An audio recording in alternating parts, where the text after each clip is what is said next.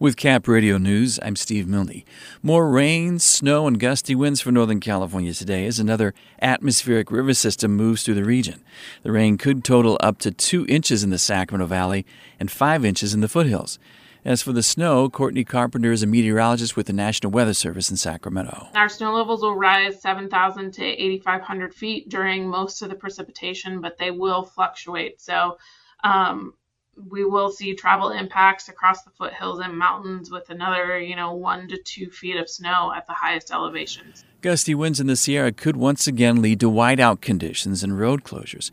There's also concern about possible flooding given the recent storms in saturated ground and high water levels along creeks, streams, and levees.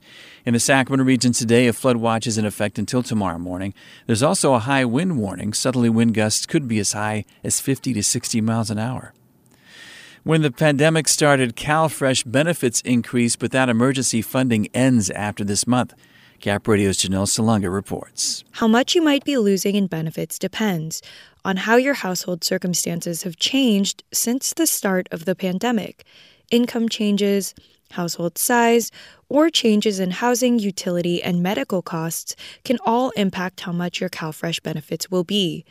YOLO Food Bank's Executive Director Karen Baker says they're forging new partnerships and raising money to help better serve as a resource for those who might need them come April. We don't know if it'll be a wave of increase or if it'll be a hunger tsunami that hits us, because all of a sudden you could lose a minimum of two hundred sixteen dollars a month or you could lose eighty dollars a month. It kind of depends on how much you're getting from CalFresh. The last installment of emergency CalFresh benefits will arrive on E B T cards March twenty-sixth.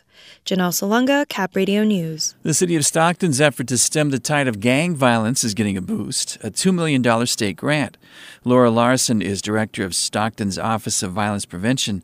She told city council members with the new funding, the office will be able to expand its services to reach kids twelve to seventeen. We are working working with youth currently, but they're already struggling with the gun and gang violence, so we want to get ahead of that. And so that's what this expansion is talking about. The money comes from the California Violence Intervention and Prevention State Grant Program, established by the legislature in twenty seventeen.